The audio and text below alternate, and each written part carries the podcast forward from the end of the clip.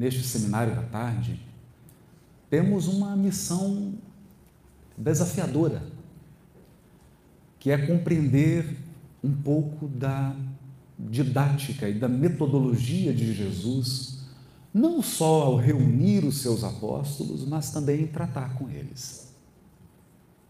Em construir no mundo algo que perdura com uma força extraordinária.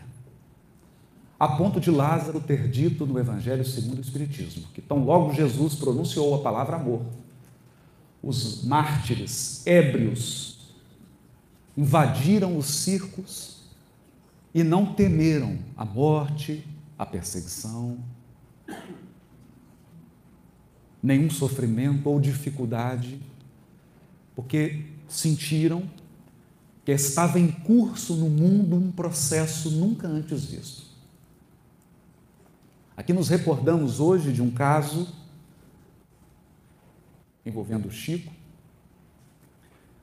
de que ele conversava com Emmanuel em seu quarto, naquelas confidências que a gente gostaria de ser uma mosca para poder estar lá e presenciar essas conversas. Então Emmanuel lhe contava a história de um jovem soldado romano que havia, em certa ocasião, é, contribuído para que Jesus pudesse fugir, se ausentar da perseguição romana. E Jesus se ausentou várias vezes. Caso contrário, a crucificação teria ocorrido muito antes do tempo. Então, esse soldado que se tornara cristão, que for incendiado por esse algo que nós vamos comentar agora, esse diferencial do trabalho do Cristo, ele é denunciado pelos seus colegas e levado, então, às autoridades, aos seus superiores hierárquicos.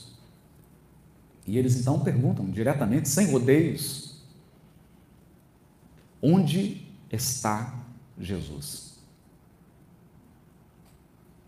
E ele diz: Vocês querem saber onde ele está? Ele está aqui, no meu coração. Então o superior hierárquico disse: Arranque no coração dele agora. Pegaram uma faca e com esse rapaz vivo arrancaram o coração do peito dele, batendo. E o Chico então se emociona com essa história e de repente vê o quarto inundar-se de uma luz imensa. Uma luz que assombra o Chico. E ele então percebe que era o espírito desse jovem e do seu peito jorrava uma luz dourada. E o Chico, morram de inveja todos nós. Coelho, o jovem e Emmanuel, confabulando sobre esses fatos. Isso nos leva a refletir um primeiro aspecto que nós gostaríamos de frisar. Na verdade, nós gostaríamos de dar toda a ênfase. Se eu pudesse, eu gritaria. Há uma lei de justiça no universo que estabelece limites à nossa conduta. Limites no comportamento, limites na palavra, limites na afeição, limites no uso dos bens do universo, limites nas relações com o outro. E essa lei governa e estabelece o soberano princípio da responsabilidade. Seres livres da criação, nós podemos optar, escolher mesmo o mal. Podemos deliberadamente optar pela maldade, pela tortura, pela infelicidade, pela dor do semelhante. Acontece que os corações que amam estão acima da lei e governam a vida. Por quê? Porque quem ama não fere. Quem ama não necessita de dispositivos exteriores para limitar sua conduta. Porque aquele que ama sempre age em benefício e no bem do outro. E dizia o Chico: quem erra por amor já está no caminho da retificação. porque é mais simples. É por essa razão que Emmanuel irá dizer no capítulo 3 do livro Pensamento e Vida. Ele diz assim: da glória divina às balizas subatômicas do universo, não, das balizas subatômicas, então, da glória divina às balizas subatômicas, o universo pode ser definido como sendo uma cadeia de vidas que se entrosam na grande. Uma cadeia de vidas que se entrosam à grande vida. É importante essa concepção de universo, porque qualquer um de nós aqui faz parte de uma rede de relacionamentos espirituais.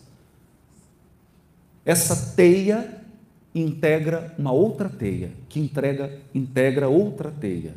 E assim remontamos a Deus. A vida que reúne toda a criação e todos os seus filhos. Então imaginem o governador espiritual do orbe, que convive com os cristos planetários e com os cristos dos sistemas solares. Um ser que já atingiu um patamar evolutivo, que o seu trabalho agora é construção de planetas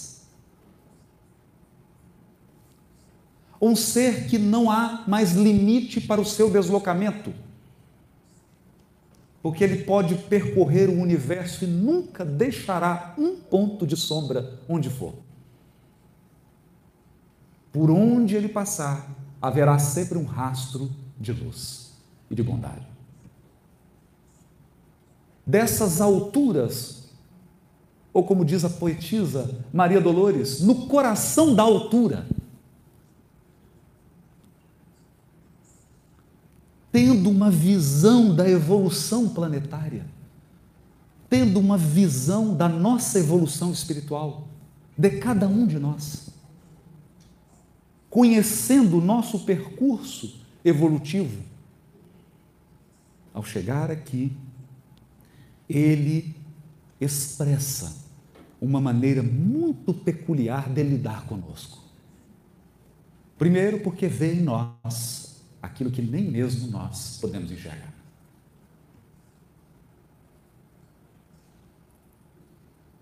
Porque Ele é capaz de tocar o nosso futuro.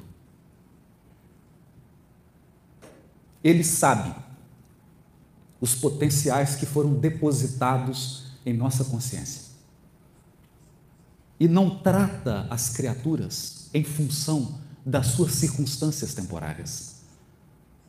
Jesus não lidava com os discípulos, considerando a situação atual dos discípulos. Ele enxergava a direção e contribuía, contribuía para que esse processo amadurecesse e seguisse seu curso. Isso é importante. Então, aí nos referindo à força que o amor tem de conduzir e governar, nós podemos dar um exemplo singelo e pequeno para que possamos dimensionar o amor de Jesus. Nós evocamos neste momento o diálogo de André Luiz com a sua mãezinha. Ela havia sido, num século retrasado, numa sociedade patriarcal, uma mãe, esposa e dona de casa. O pai de André Luiz, um fazendeiro, bem aquinhoado, dono de um patrimônio considerável, um comerciante implacável com seus devedores. Porque André Luiz encontra com um dos devedores do seu pai e fica envergonhado, porque se recorda que o seu pai, para cobrar a dívida, tirou tudo daquele pai de família até a casa em que ele morava. e deixou uma família ao relento. O pai de André Luiz tinha duas amantes, isso mesmo, não uma, duas. O filho foi criado, educado com todos os recursos. E você dirá: e a pobre coitada ficou no lar. Pobre coitada de nós. Porque quando André Luiz chega no mundo espiritual, a mãezinha dele está numa esfera em onde ele não pode ir. E no seu amor de mãe, no seu cuidado de mãe, ela vem a nosso lar e tem o cuidado para não ferir a sensibilidade do filho de se apequenar. Ele relata que ela vem com o vestidozinho que ela usava, com os adereços de roupa, e é claro que ela não usava mais aquilo na esfera em que ela estava. Mas ela vem pequena, há oito anos já intercedia pelo seu filho, André Luiz, que estava no umbral, intercedia pelo marido que estava no umbral um pouquinho piorzinho, com as duas amantes, é claro. E ajudava a irmã de André Luiz, que também estava em luta. Ao recuperar o filho, e assim que ele ingressa na atividade renovadora, ele pergunta: Mãe, e o papai? Falamos, seu pai, meu filho, está. Ele fala, está com aquelas mulheres e começa a proferir palavras desrespeitosas. E ela fala, não diga isso, são nossas irmãs. Mãe, mas o que será? Que nós já fizemos de tudo, não tem jeito. Ela fala, eu já tenho um plano, meu filho, eu voltarei à terra. Voltarei à terra. Você vai fazer o que na terra, mãe? Receber seu pai como marido. E as amantes? Como filhas.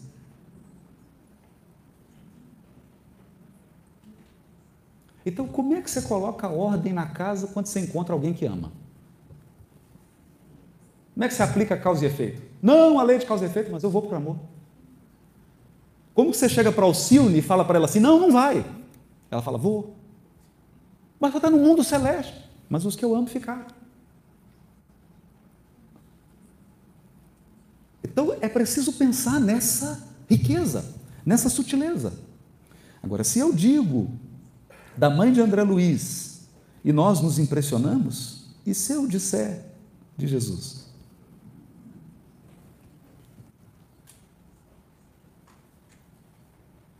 E se nós, por um momento aqui, esquecermos, esquece um pouco, essa história de governador espiritual do planeta, que formou a Terra, esquece um pouco isso.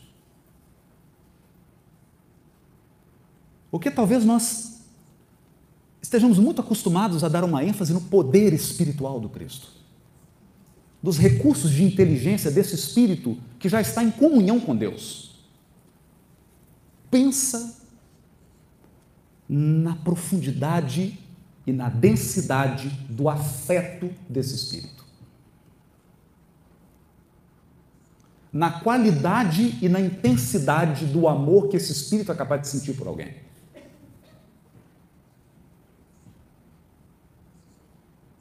Porque cada um de nós aqui tem uma memória seletiva. Todos nós aqui. Você só guarda o que gosta. E as pessoas que você mais se recorda delas, aquelas que são importantes para você, são aquelas pessoas que você pôde provar o amor delas. O amor. As pessoas e que você teve acesso a esse elemento único dos Espíritos. Tão único que você ama Fulano. Você ama aquela pessoa. E vai dizer para Matilde, do livro Libertação, para ela não amar o Gregório, porque ele é um chefe de legiões perturbadas do umbral. Vai falar isso para ela. Tenta. Fala lá para ela. que, que a senhora não ama um, um trabalhador espírita? Tanta gente boa aí para a senhora amar. Não é? Que, que a senhora não acolhe? Ora, ter esse amor todo.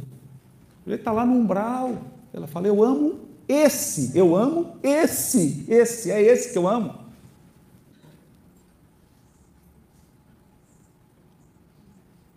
Então há uma qualidade única. Há algo que é muito peculiar. O amor que cada um de nós pode oferecer é um dom único. Único. Portanto, vem o Cristo e onde está o ponto? Onde está o ponto da ação estratégica de Jesus? Eu já vi tantos livros, eu, eu, é engraçado até. Porque as pessoas escrevem livro de coaching, liderança, e pega lá os exemplos de Jesus e começa a escrever as coisas. Como se aquilo fosse um conjunto de técnicas que você lê numa apostila e sai aplicando e vai funcionar. Agora, você realmente acredita que um conjunto de regras de liderança vai fazer com que alguém morra com você?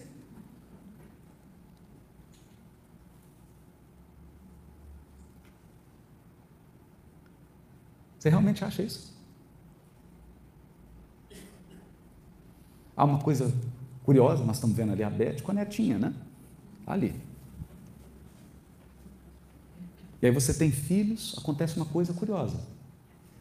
Porque se, se tiver eu, meu filho e uma bala, eu entro na frente. Mas eu não penso um milésimo de segundo. Não tenho a menor dúvida.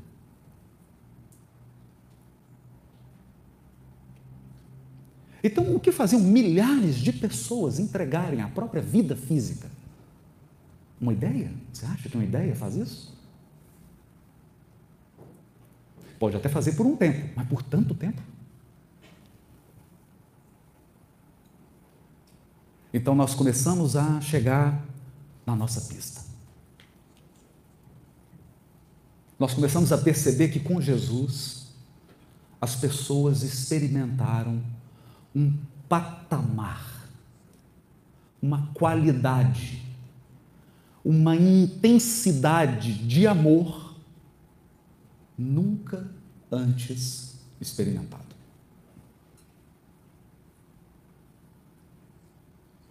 Estar ao lado de Jesus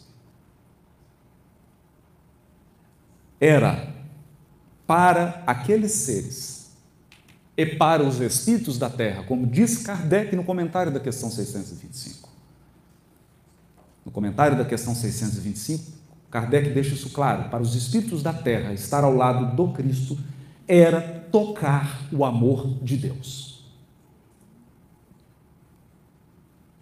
É o mais próximo que nós podemos estar do amor de Deus.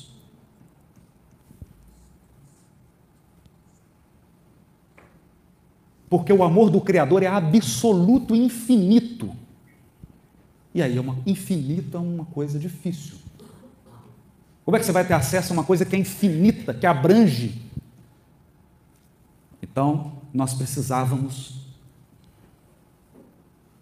que essa qualidade, que essa intensidade do amor fosse dimensionada, equalizada para o nosso nível evolutivo. E adivinhe? Era o amor do Cristo que fazia essa intermediação.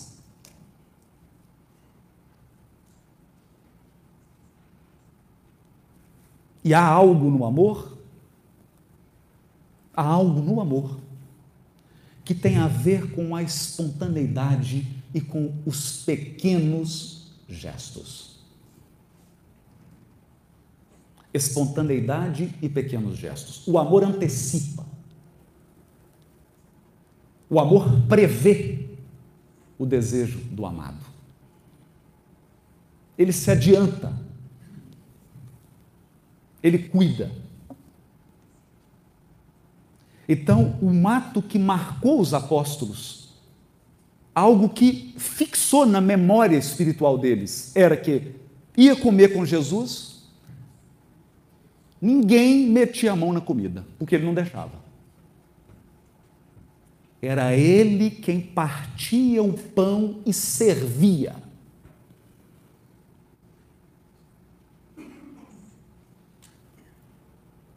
E ninguém notou isso.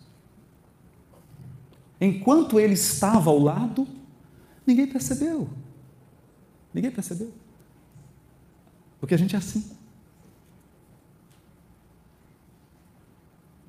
A gente, às vezes, ouve de um amigo: Onde você vai? Ah, vou almoçar na minha mãe. Ontem ela mandou um zap. Eu falei para ela, ela esqueceu. Eu estava no Rio Grande do Sul. Você vem almoçar, meu filho? Eu falei: Mãe, estou no Rio Grande do Sul. Falei para a senhora. E um dia um amigo me disse assim: aproveita. Porque eu não dei valor enquanto minha mãe estava encarnada e tinha um almoço para me dar todos os domingos.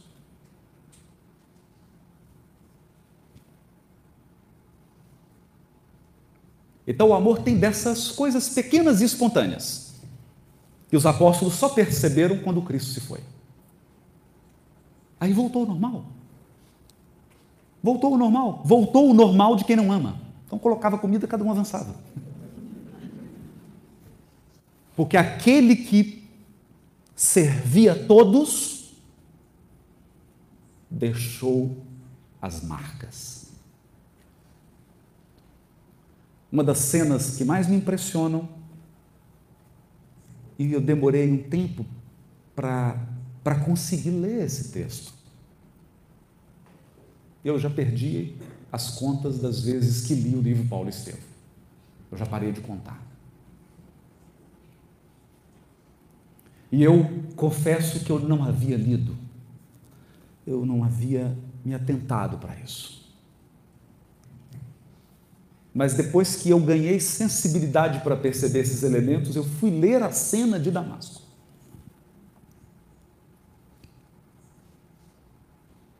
A cena de Damasco é algo. Eu vou usar uma imagem tosca. A cena de Damasco poderia ser uma luta do Mike Tyson. Eu lembro naquela época que o Mike Tyson lutava, então você ia assistir a luta, né? E aí ligava o canal, essa luta vai começar. E você ia pegar água para beber, né? A hora que você bebeu, acabou a luta. Que isso, meu Deus do céu? E aí, o que, que aconteceu, né? Acabou. Então nós temos um encarnado soberbo, mimado, arrogante, prepotente, e o Cristo planetário que vem brilhando mais que o sol do deserto.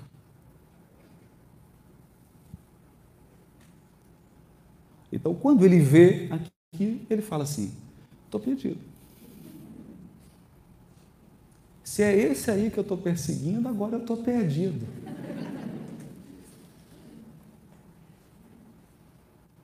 Porque ele imaginava que o Cristo viesse com toda a energia de um Moisés surtado.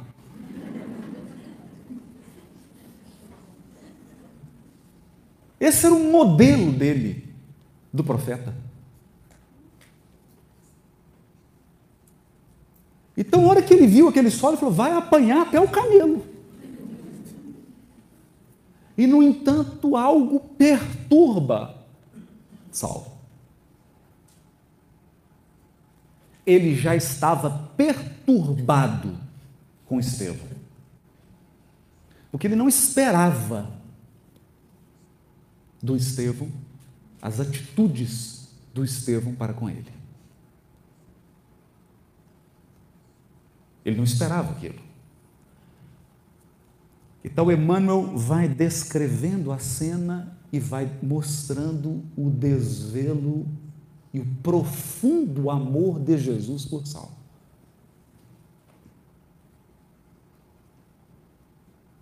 Todas, todos os verbos, todos os substantivos, todos os adjetivos usados por Emmanuel são uma tentativa desse espírito de retratar a intensidade do carinho e do amor de Jesus para com o perseguidor, Saulo. Que pode ser traduzido palidamente na pergunta: Saulo, Saulo, por quê? Por que me persegue?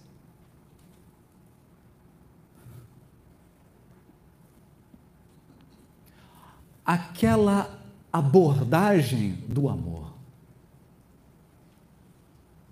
Aquela abordagem do amor iria ficar gravado na sua memória para sempre.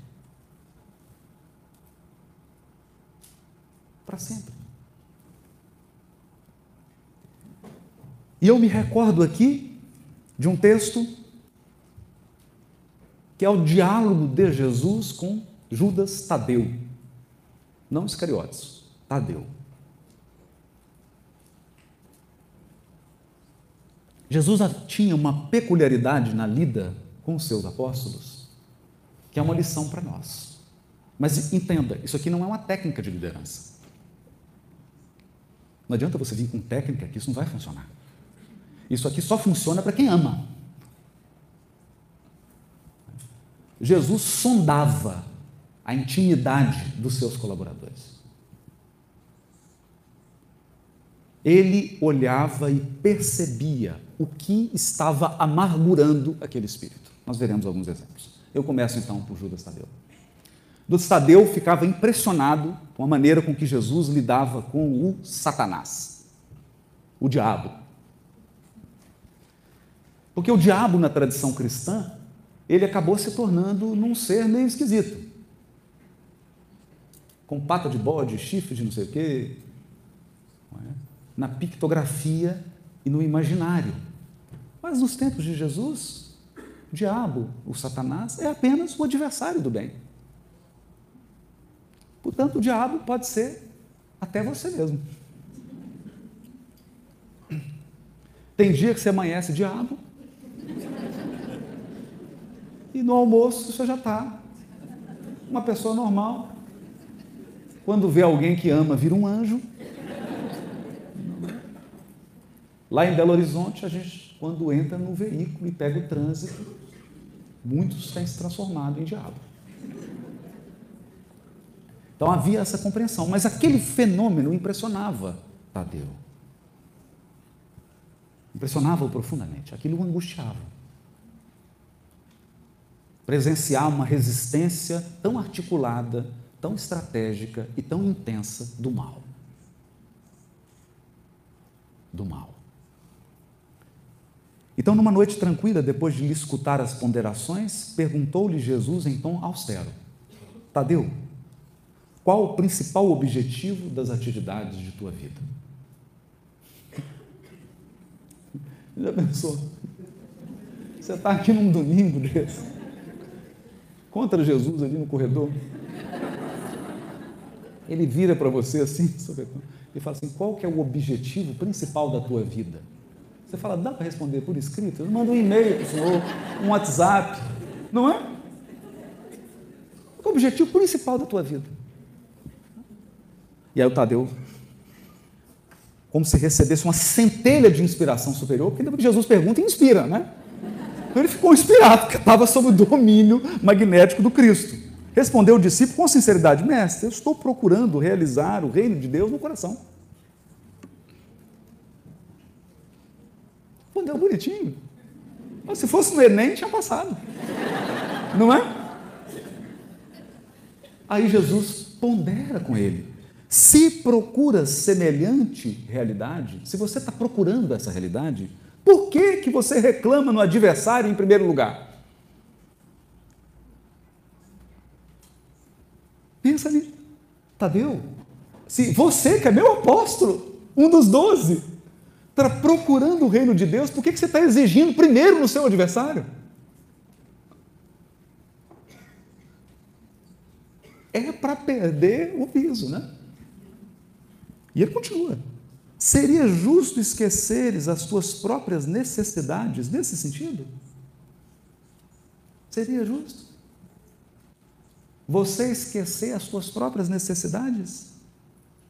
Se buscamos atingir o infinito da sabedoria e do amor em nosso Pai, indispensável se faz reconheçamos que todos somos irmãos no mesmo caminho.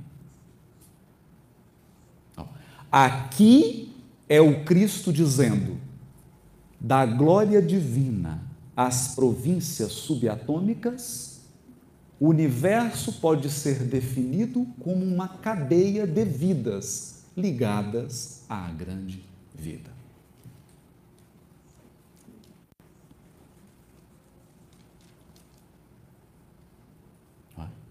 Então, é algo curioso para algumas pessoas que querem criar técnicas para combater o mal. Ou técnicas para combater os espíritos obsessores, como se eles fossem seres à parte da criação, ou como se eles estivessem num caminho que é diferente do nosso. Mas isso é compreensível. Porque é mais fácil nós adotarmos uma fantasia uma solução mágica do Aladim para afastarmos os nossos obsessores do que admitirmos que eles nos odeiam hoje em função das atrocidades que nós cometemos com eles.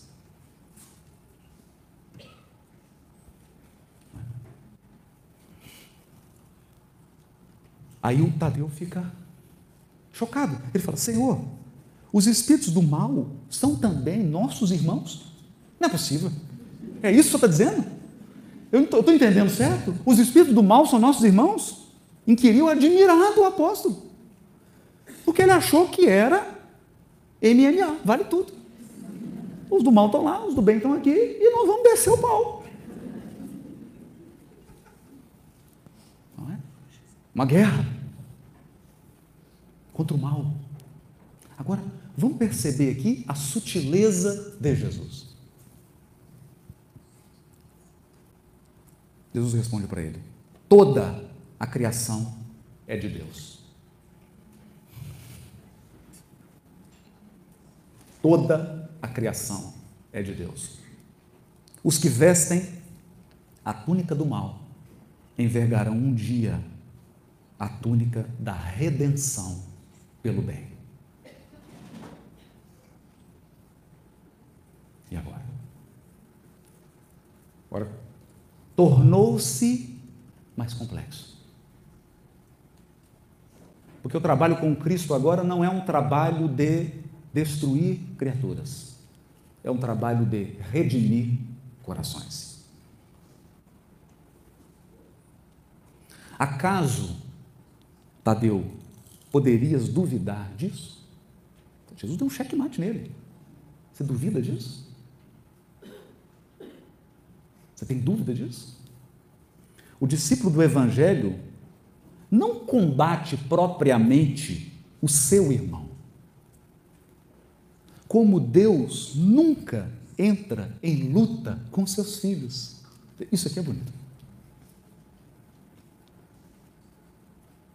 Deus não entra em luta com seus filhos. Você quer lutar com ele? Você tem coragem de lutar com Deus?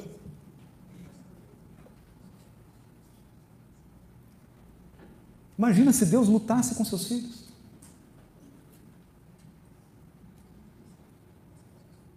Então, o cristão, o discípulo do Evangelho, não combate pessoas. Ah, mas lá na minha casa espírita o pessoal está combatendo pessoas. Então, se afastaram de Jesus.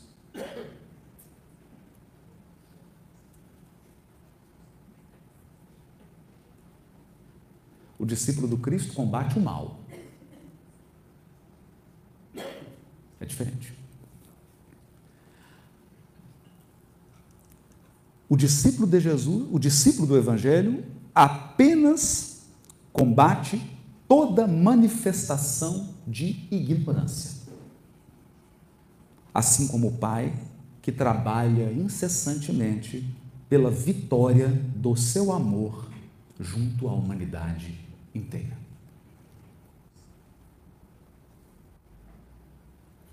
Então, a nossa luta é uma luta contra a ignorância. Essa é a essência do trabalho de evangelização do mundo, essa é a essência do trabalho do Cristo. Uma obra educativa de redenção das criaturas humanas, não uma obra de combate a pessoas. Porque combater pessoas que um dia estarão nos abraçando e ao nosso lado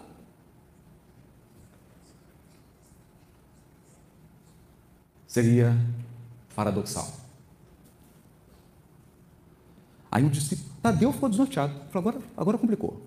Você viu que ele ficou perdido, aí ele pergunta assim, mas não seria justo, argumentou o discípulo com, com certa convicção, convocarmos todos os gênios malfazejos para que eles se convertam à verdade dos céus?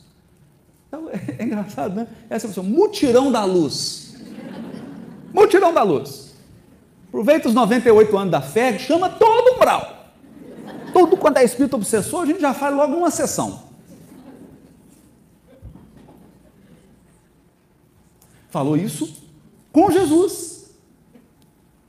E é engraçado, eu não sei aqui no Rio Grande do Sul, mas lá em Minas tem uns grupos assim com essa proposta. Ele reuniu um brau inteiro, que aí numa doutrinação já acaba com tudo, já regeneração planetária. Uma reunião de desobsessão só, só uma. Já resolve tudo. Aí olha o que, que Jesus respondeu para Tadeu. O mestre, sem se surpreender, com essa observação, disse: Tadeu, por que motivo Deus não procede assim? Essa pergunta é para acabar. Toda vez que você tiver uma ideia para mudar o mundo em cinco segundos, é bom é, ter um critério. Você fala assim: eu estou com uma ideia aqui que eu vou resolver todos os problemas da criminalidade no Brasil. E você tem aquela ideia, geralmente você está andando na rua, tomando um banho, você tem aquela ideia. Nunca ninguém na humanidade pensou isso, mas eu pensei uma ideia agora que vai resolver. Aí faz só a pergunta assim: por que será que Deus não pensou isso antes?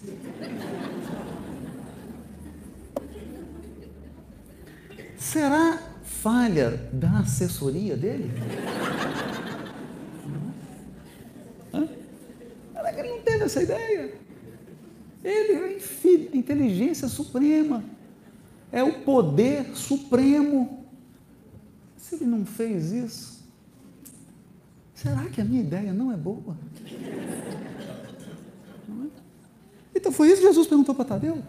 Tadeu, por que você acha que Deus não fez isso? E é, isso é uma coisa curiosa, porque as pessoas sempre perguntam, escuta aqui, escuta aqui, esse negócio aqui não é a pata do Evangelho? Esse negócio não é a parte do Evangelho. Mas por que, que Deus não vem desse negócio aqui e resolve esse negócio? A pessoa fica nervosa. Por que, que Deus não chega aqui e dá só um tapa? Já esvazia logo um umbral, conversa. Gente, fica mandando espírito a gente ficar dialogando. Eu lembro da, da reunião mediúnica, eu fiquei um ano dialogando com o espírito. Um ano. E ele já chegar. Boa noite. Boa noite por quê? Por que vocês me trouxeram aqui? Você vai falar o quê? Vai ficar com seu blá blá blá? Vai falar com seu blá blá blá? Eu nem inscrito no teu canal tô. Desse jeito. Falou assim comigo. Você quer falar o quê comigo? O que, você quer falar? Eu falei, não, eu quero ouvir. Não quero te ouvir. Não quero conversar com você. Dá para você avisar esse pessoal aqui que eu não quero conversar com você? Aí você vai. Um ano. Um ano. Ao final de um ano, aí nós tivemos uma, uma DR lá. DR. Aí disse assim: não fica animadinho, não. Eu vou pensar. Eu vou pensar. Aí não que ele foi, eu falei, gente, por que, que Deus não vem aqui? Já conversa com todo mundo, não é não? Por que, que Deus não chega e resolve todos os seus problemas?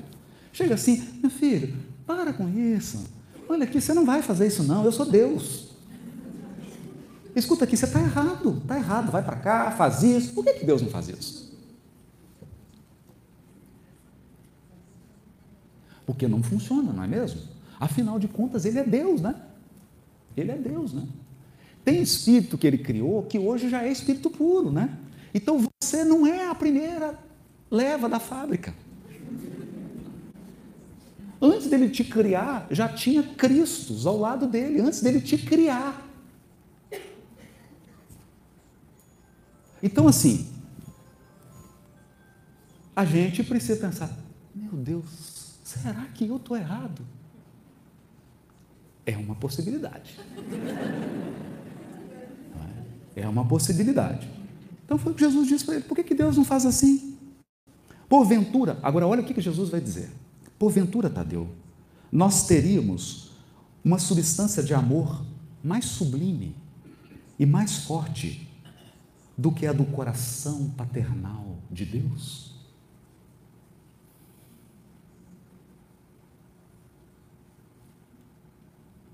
Eu vou repetir. Então, deixa eu repetir. Mães, avós que estão me ouvindo. Mães e avós. Será que vocês têm uma substância de amor mais sublime e mais forte que a do coração paternal de Deus?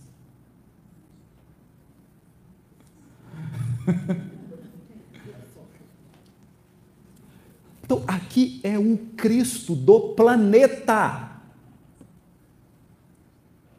É o Cristo planetário dizendo: Tadeu, meu filho, você está comendo peixe estragado da Galileia? Você realmente acha que nós temos um amor mais sublime, mais forte que o amor de Deus?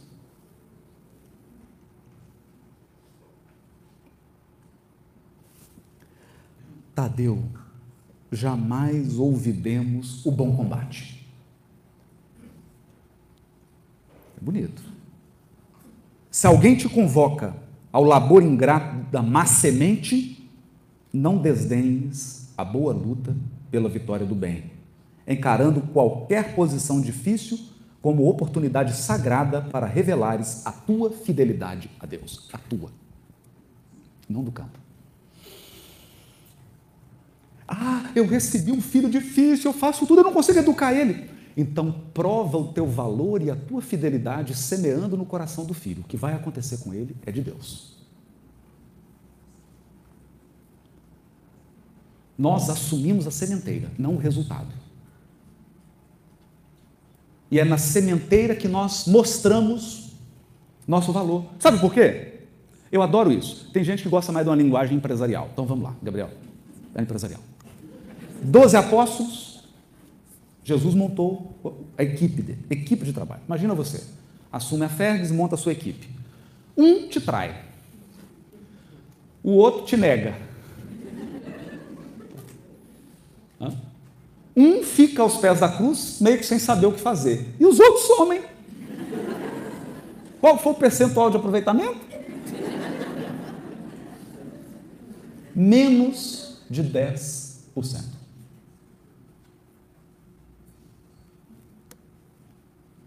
Então, se você fizesse uma estatística assim na cruz ali, hora que Jesus está sendo crucificado, vamos fazer uma avaliação, avaliação de final de ano. Aí publica o relatório. Relatório do Evangelho agora no terceiro ano. Aproveitamento, menos de 10%. Porque 10% de 12 é 1,2. Só tinha um apóstolo aos pés da cruz. Menos de 10%.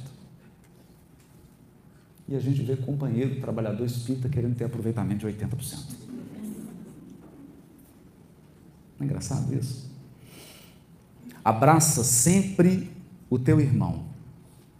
Se for adversário do reino,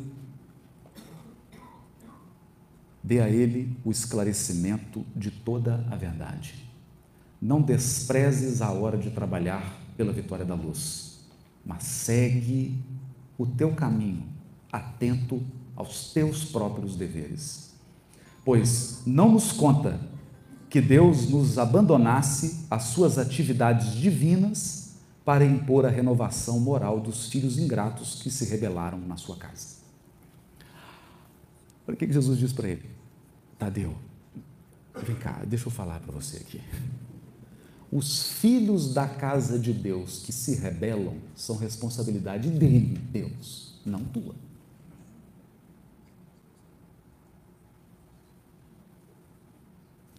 Então, esclarece, faz, mas não abandona teus deveres. Não abandona. Na minha profissão, a gente chama isso de conflito de competência. Só que na minha profissão, o conflito é sempre negativo. Como é que é o conflito negativo de competência? Quem que tem a responsabilidade de pegar esse copo? Eu falo assim, eu não. Aí ela fala, não, eu também não. Né? Acontece que a gente vê na seara espírita e cristã o conflito positivo de competência. O que é o conflito positivo? Fala assim, de que é a responsabilidade de pegar esse copo? Minha. Aí o outro fala, não, é minha. Só que a gente disputa conflito com Deus. Quem é responsável de fazer isso? Deus. Não, é minha. Eu vou fazer. Deus não está fazendo direito. Deus é devagar. Eu, eu gosto das coisas rápidas. Eu, quando entro numa coisa, é para resolver. É. E aí a gente avoca aquilo que é competência de Deus, né? Então Jesus está indo devagar com ele. Se o mundo parece povoar-se de sombras, é preciso reconhecer que as leis de Deus são sempre as mesmas, em todas as latitudes da vida. Olha o que Jesus está dizendo. As leis de Deus são imutáveis e constantes. as criaturas se movimentam, indo para o mal, saindo do mal, a lei é imutável. Então a gente se apavora no momento da sementeira. E depois a gente fica chorando no momento da colheita. Percebe? Todo mundo fala assim, mas tanta injustiça no mundo, tanta carência, mas tanto rico usando o dinheiro para fazer o mal. Então você quer o quê? Que na próxima ele vem rico de novo?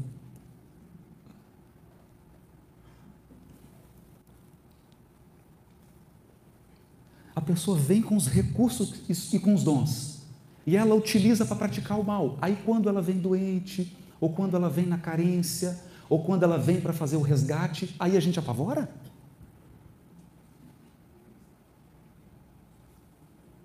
Então, o que Jesus está dizendo é que as leis divinas permanecem imutáveis e constantes. E aqui se revela aos nossos olhos Jesus, o guia e modelo. Ele não avoca para ele, nem mesmo sendo o Cristo, o que é da competência de Deus. Então ele viu Judas. Aí agora eu vou começar a colocar alguns casos aqui, para depois a gente continuar. Ele viu Judas. Judas foi o primeiro a pegar a bolsinha para fazer a coleta. Aí começou o dízimo. Né? Então, pegou essa colinha, começou a fazer a coleta. Gente, eu fazer coleta com aqueles apóstolos, pegou, não tinha nada, né? Um deu 25 centavos, o outro 50 centavos. O Levi, que tinha uma condição melhor, deve ter dado uns 10 reais. A hora que ele acabou de passar a sacolinha dos apóstolos, falou assim: não dá para comprar nenhum peixe. Aí chegou para Jesus e falou assim: É, mestre, eu tentei recolher aqui para construir teu reino. Né? Ele falou que era um reino mesmo, um reino. Ia fazer uma coleta para construir um reino. Aí Jesus olha para ele e diz assim: É, Judas, é pouco, mas Deus queira que não sucumbas ao peso dessa bolsa. E Judas sucumbiu com quanto? 30 moedinhas. Não foi uma sacola cheia. 30 moedinhas. Então ele estava ali fazendo uma coleta ingênua e Jesus já estava vendo a traição. É, meu amigo, mas Deus queira que não sucumbas ao peso dessa bolsa com um pouquinho.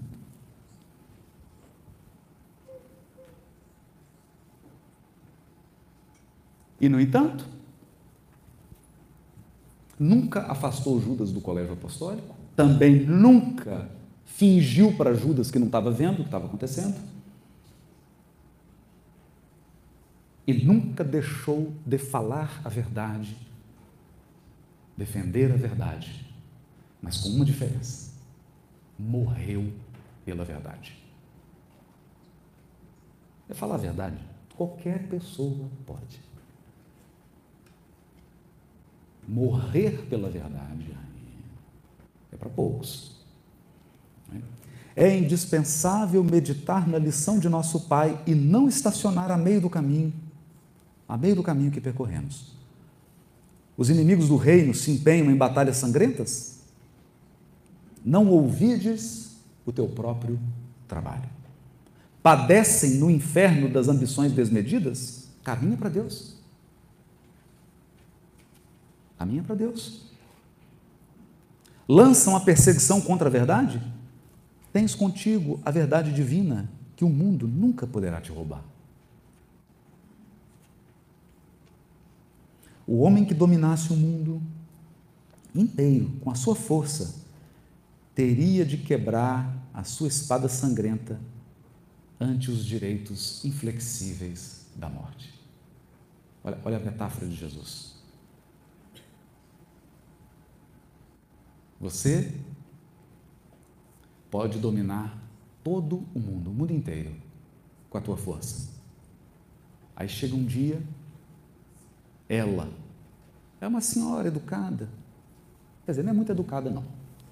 A morte. Ela chega e fala assim para você: Vamos? Mas eu não quero, não estou te perguntando. Eu estou te levando. E aí? E aí? Alexandre o Grande morreu e o reino dele se dividiu em quatro.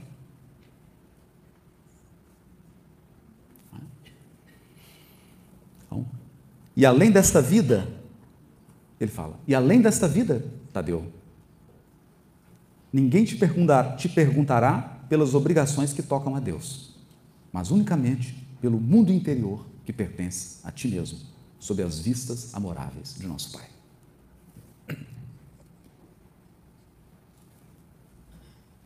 Não. Você não vai chegar no mundo espiritual e falar assim, pois é, meu amigo, por que você não cumpriu o que cabia a Deus? Não, ninguém vai te perguntar isso. Perguntar pelo teu mundo interior. Que diríamos de um rei justo e sábio que perguntasse a um só de seus súditos pela justiça e pela sabedoria do reino inteiro?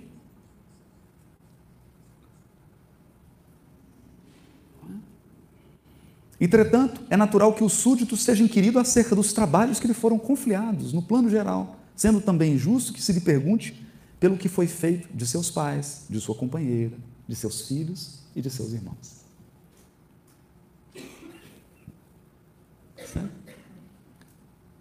Andas assim, tão esquecido desses problemas fáceis e singelos, Tadeu? Dá uma puxão de orelha ainda. Tadeu, você anda esquecido disso? Aceita a luta, sempre que fores julgado digno dela. E não te esqueça, em todas as circunstâncias, de que construir é sempre melhor.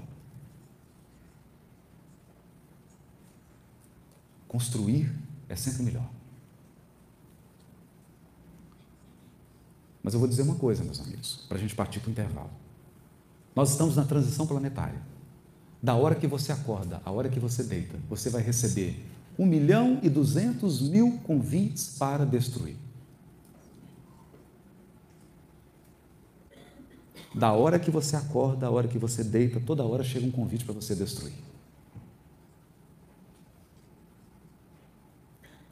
E o mundo está repleto de instrumentos de destruição. Por exemplo, do sofá da sua casa, no Facebook, você pode destruir a reputação de uma pessoa.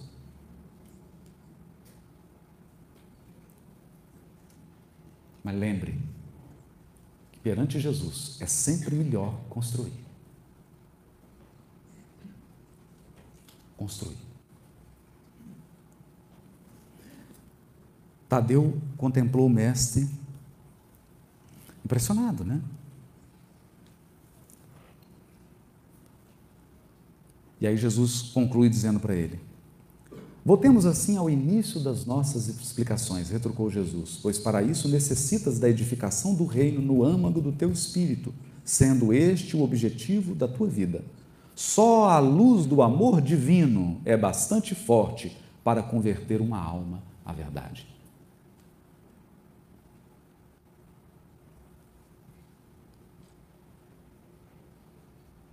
Só a luz do amor divino é bastante forte para converter uma alma à verdade. Isso significa: nenhum de nós tem amor para converter ninguém. Nós podemos ser instrumentos do amor de Deus. Instrumentos da ação de Deus, naquilo que Ele nos designar. Se Ele nos designar para a sementeira, nós vamos semear. Se Ele nos designar para a poda, nós vamos fazer a poda. Se Ele nos designar para adubar o terreno, nós vamos adubar. Já vistes algum brigador, algum contendor da terra convencer-se sinceramente tão só pela força das palavras do mundo? Vamos combinar aqui. Quando na sua vida você entrou numa discussão e no final dela você convenceu alguém? Nunca. Nunca. As dissertações filosóficas não constituem toda a realização. Elas podem ser um recurso fácil da indiferença ou uma túnica brilhante, acobertando penosas necessidades.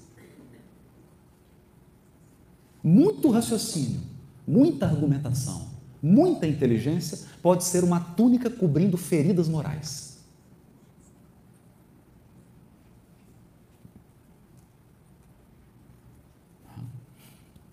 E a luz ilumina, dispensando os longos discursos. Olha que lindo isso. Capacita-te de que ninguém pode dar a outrem aquilo que ainda não possua no coração. Vai, trabalha sem cessar pela tua grande vitória. Zela por ti e ama teu próximo. Ama teu próximo, sem te esquecer que Deus cuida de todos.